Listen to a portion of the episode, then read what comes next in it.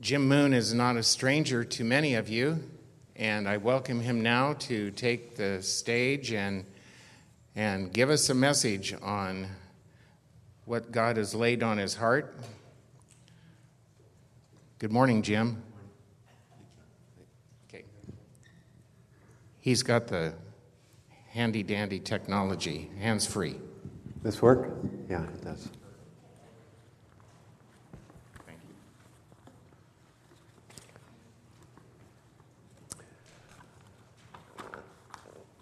I was born in 1950 in Wisconsin, and as long as I can remember, my family brought me to church every Sunday. Went to Sunday school and church. In the 1950s, most Americans went to a church.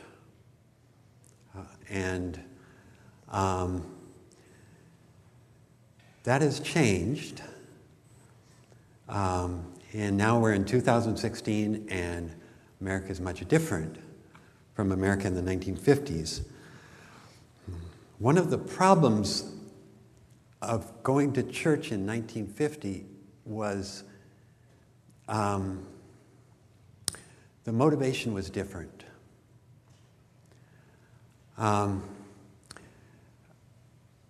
I know my family went to church because my parents wanted to be seen as good people. It was an expectation of American culture that you go to church every Sunday. And much later, us kids found a personal relationship with Jesus, and our parents learned how to be a Christian from their children. And then we went to church because we wanted to go to church to learn how to follow Jesus. And we wanted to be with other Christians.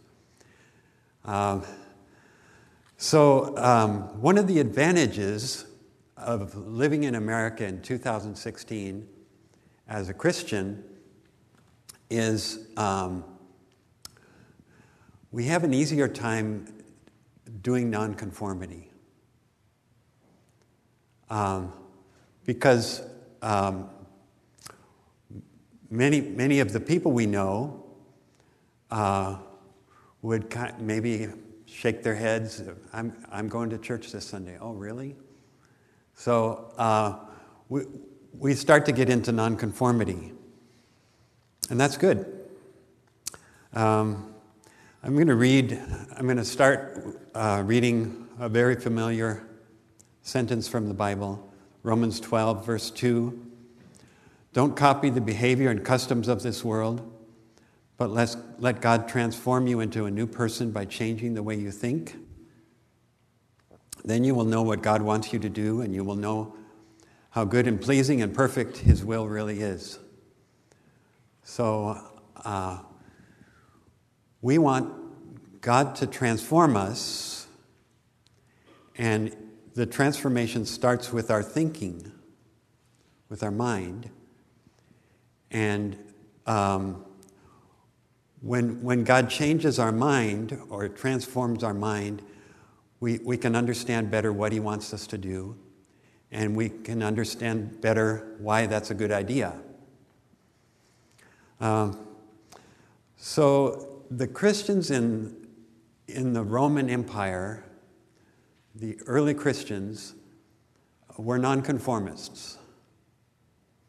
And so I'd like to talk a little bit about what they did that was different from the culture. A few things that I could talk about a lot of things that they did differently, but I want to talk about a few things they did differently.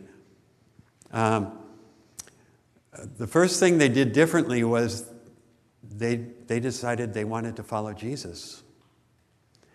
And they were in a very small minority of people who wanted to follow Jesus.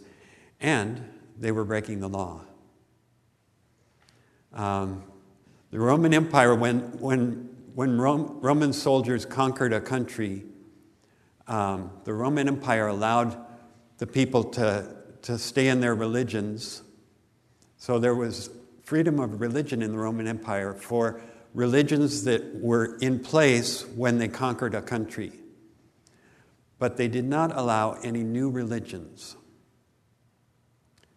During the first century, the Jewish religious leaders convinced the Roman Empire that Christianity was not part of Judaism, it was a new religion, and it was illegal. It was a capital crime. If the government wanted to accuse you of being a Christian, the penalty was death. So early Christians started off following Jesus as nonconformists. Yeah, they took precautions to protect themselves. There were secret meetings when it was needed, but they were serious because it was not expected of them. It was something they did in defiance of the law. So and because Christianity was illegal, the people of the Roman Empire thought, wow, why is Christianity illegal? It must be a really dark cult. It must be a strange thing that people get brainwashed in.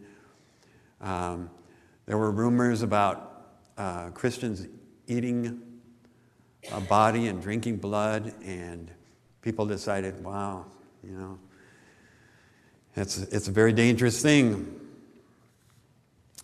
So if being a Christian was a capital crime punishable by death, why did people in the Roman Empire become Christians? Because they did. Down through the first couple centuries, many people in the Roman Empire became Christians. And so why did they do that? I have a academic book in my library that's kind of interesting, because the standard answer of historians as to why so many people in the Roman Empire became Christians is there was a religious vacuum, and Christianity came along at the right time and filled that vacuum. The writer of this book, I forget what his name is, and you probably don't want to read it anyways. It's kind of boring, but I'll summarize it. He said, that's nonsense. Religions in the Roman Empire were very active.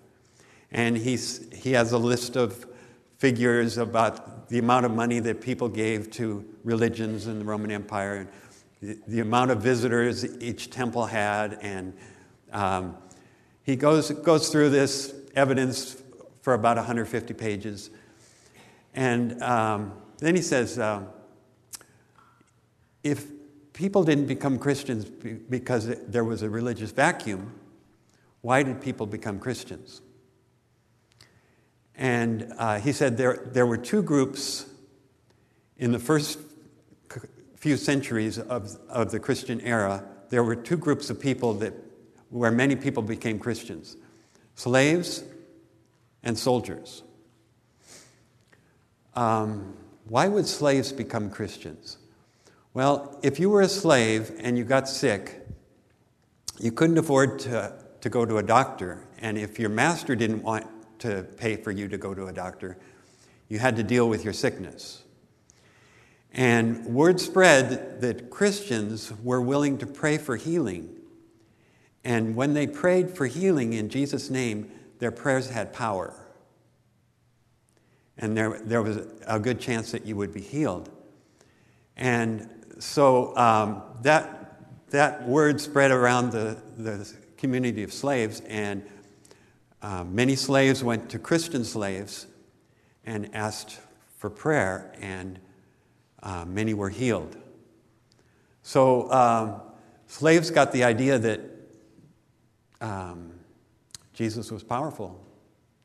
The Christian God was powerful, and it was a good thing that he was willing to heal.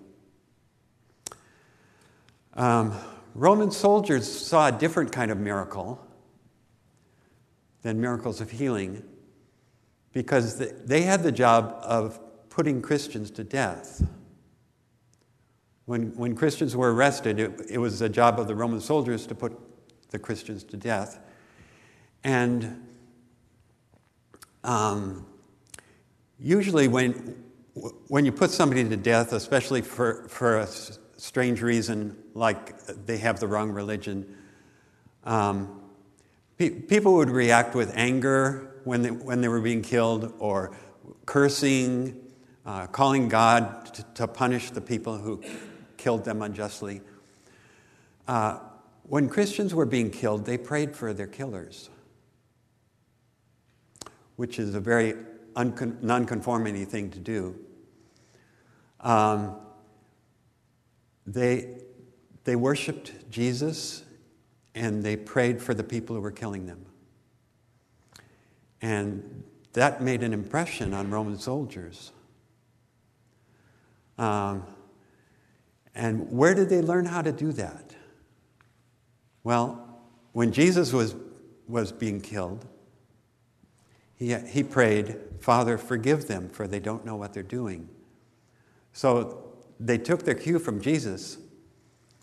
So many Roman soldiers became Christians because of what they saw. I remember an old story.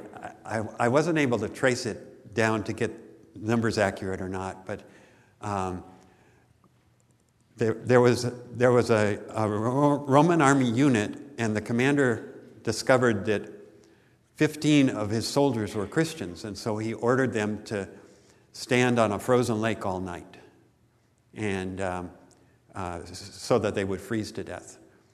And as they were standing on this frozen lake in a circle, these 15 soldiers kept repeating, 15 brave soldiers for Jesus, 15 brave soldiers for Jesus. And then when one of them died, then 14 brave soldiers for Jesus. And that's the story I heard. It's quite a picture.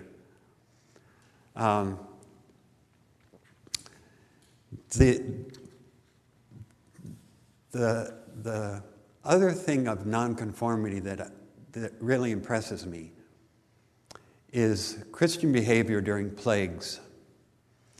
A plague was when a sickness came to a city and spread quickly, and people started dying, and nobody knew what to do about it. Nobody knew what the sickness was, and nobody knew how to keep from dying. So people in the Roman Empire, when a plague struck the city, when a plague struck the city, they got out of the city as fast as they could. If they had a place to live, a summer home or something, they would go to that. And so the roads were crowded with people trying to move out of the city to escape being killed. And at the same time, Christians were going into the city, because they saw it as an opportunity to serve sick people and serve dying people. And of course, the Christians died from the plague while they were nursing people, but they also brought glory to Jesus. So when Emperor Constantine lifted the law that persecuted Christians, there were many people in the Roman Empire who were Christians. And more became Christians when Christianity became legal. So early Christians are an inspiration to me. So being a Christian in America in 2016 is different. We live in a different culture. So non-conforming to American culture looks different. And I would like to suggest a couple of ways that we can do nonconformity.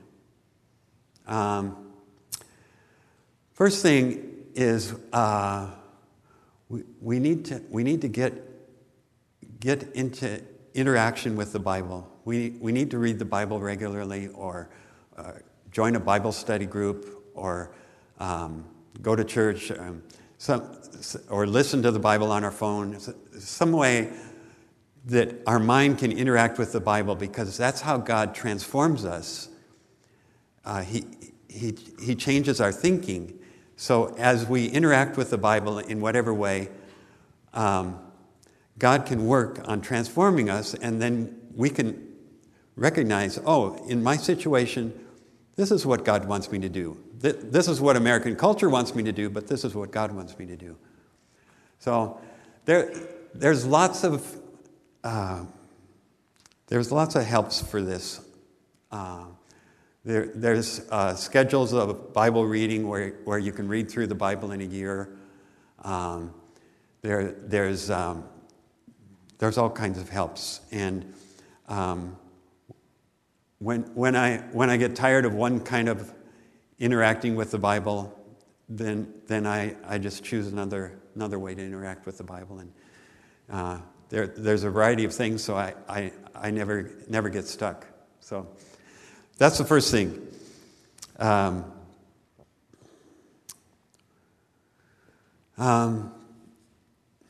next thing I would suggest is I think American Christians need to start praying for our leaders.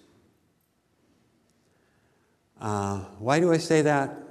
Because we've just come through a really tough election, and we've discovered that Americans are polarized. We're into politics in a black and white way, and it's hard for us to communicate with each other. I think if we pray for our leaders every day, we can begin to see our political leaders as people who need God, rather than as heroes or demons. So let me read what Paul wrote to Timothy, 1 Timothy chapter 2. She's cute. 1 Timothy chapter 2. I'm going to start reading in verse 1. I urge you, first of all, to pray for all people. As you make your requests, plead for God's mercy on them and give thanks. Pray this way for kings and all others who are in authority, so that we can live in peace and quietness, in good godliness and dignity. This is good and pleases God our Savior, for He wants everyone to be saved and to understand the truth.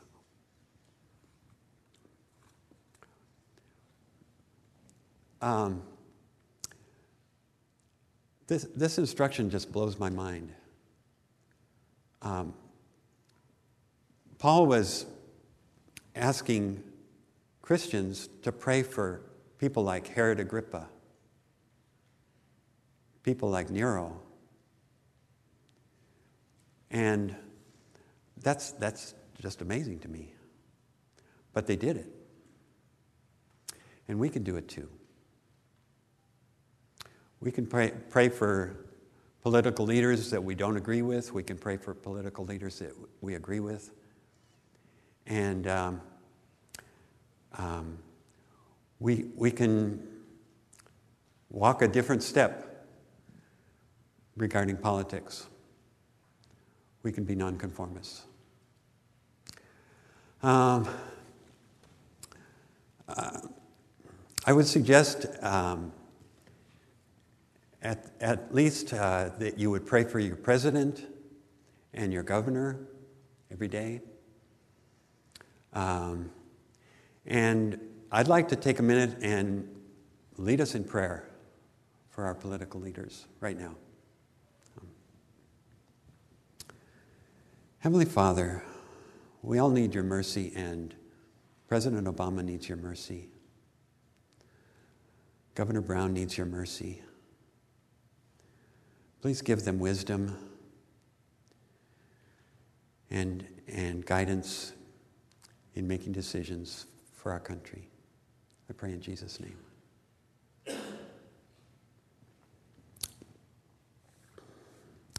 My final suggestion, I think, I find myself non-conforming to America regarding safety. Safety is very important in America, and sometimes I don't follow the culture in being safe. Especially when it comes to loving my neighbors. So when I try to love people who are in my life, some people in my life are not good people, but Jesus wants me to love them. Some people in my life sometimes are dangerous people, and Jesus wants me to love them. And I find that if I give in to fear, I just can't love these people. So I just tell myself, okay, Jim, you got to get courage and you got to do things. For example, many years ago, I was a pastor in the mountains of southern Oregon, in a town called Tiller. People moved to this town for a variety of reasons, but some of the reasons were they had to get away from people. So they wanted to be hermits. They had to get away from the police. There were no police in this town. They wanted to grow marijuana. So there were all kinds of reasons, and I was the pastor of the community church, and I found myself giving funerals for a lot of people that I had never met. So when somebody died in the community, they would ask me to do a funeral. Okay, that's fine. But I'd never met these people. So I decided I'm going to set aside every Thursday and meet all the people in this community. So I found a guy in the church who was retired. He was a retired lawyer. He was a tough guy, and he agreed to go with me on this adventure. So every Thursday we'd drive down a road and turn in a driveway, every driveway we saw. To describe this community, wow. In downtown Tiller, there were maybe 2 houses. Everybody else lived way out. Different roads, and gravel roads, and people would live here. And the rule was if you could see your neighbor's house, you were too close. So we'd drive up, and sometimes the people would send their dogs out to greet us, and sometimes a man would come out with a shotgun in his hand, and we learned to not be afraid of dogs. And we learned to not be afraid of shotguns. So the man would come out, shotgun in his hand, he'd say, "You lost?" "No, we're not lost. We came here to meet you. I'm the pastor of the community church, and you're in the community, and I wanted to meet you." And so what happened was he'd put down his shotgun, and he'd invite us to sit on his front porch, and he'd tell us his brand of politics, and it was the politics of the people who lived up in the mountains were pretty similar. All of their problems came from Salem. You didn't know that, but you're liberals, according to these guys, And the only hope for a decent government was to take the county out of the state of Oregon and become its own state. And so I wasn't there to argue politics, so I just listened. But I was there to meet these people because I wanted there to be a connection if they ever needed a pastor. That was my goal. And that's why I put aside fear and met every person in the community. And we came out of that adventure. It took about a year, something like that. We came out of that adventure without harm. So that's pretty cool. In the same way, my wife closed down a drug house that was right next to our house. She saw all these cars coming up and staying a short amount of time and then leaving. And so she started taking down license plates. And pretty soon people were parking their car way down the street and running to the house and running back. And my wife was they found her walking out to the car so that she could write down the license plate number. Love takes many forms, and it's love to close down a drug house. It's love for the community. It's love for the people who are selling drugs. But it's dangerous. So. Talking about danger, I'd like to. And they stopped selling drugs, and eventually they moved away, and we have nice neighbors now. It's pretty cool.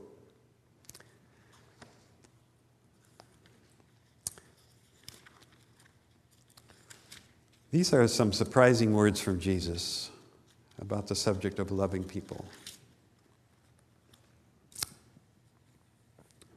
Matthew 10:28. Don't be afraid of those who want to kill you. They can only kill your body. They cannot touch your soul. Fear only God, who can destroy both soul and body in hell. So there's this contrast. Here's my neighbor, and when I would talk to him, he was kind of angry. And but I would talk to him. He can only kill me. You know, I have all eternity, and this life is very short. And so Jesus said, "Don't be afraid of people who can kill you. Be afraid of God, who can send your body and your soul to hell." And then he goes on and tells why we shouldn't be afraid of God. Not even a sparrow worth only half a penny can fall to the ground without your Father knowing it. The very hairs on your head are all numbered, so don't be afraid. Don't be afraid of God. You're more valuable to Him than a whole flock of sparrows. So Jesus says, you don't need to be afraid, ever. When you're following God, you're trusting God, you don't need to be afraid of God, and you don't need to be afraid of people. I know my words are countercultural, but that's the way it is. While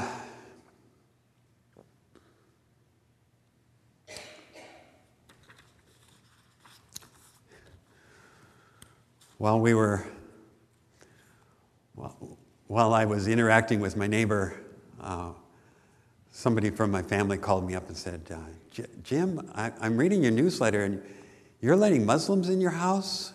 We have a ministry to international students. That's dangerous." Well, these Muslim business students, they're very nice people. You know, and I remember saying, I'm not afraid of my Muslim friends killing me, but I could see my white neighbor killing me, but it didn't happen either, so... That's good. People bring honor to Jesus in unusual ways. I see bumper stickers that say, keep Portland weird. Maybe there's a bumper sticker, keep Salem weird. I don't know if Salem wants to be weird or not, but I know we Christians want to be different. We want to love in unusual ways, and we want to serve people in unusual ways, and we want to love God. So go for it. Have fun being nonconformists.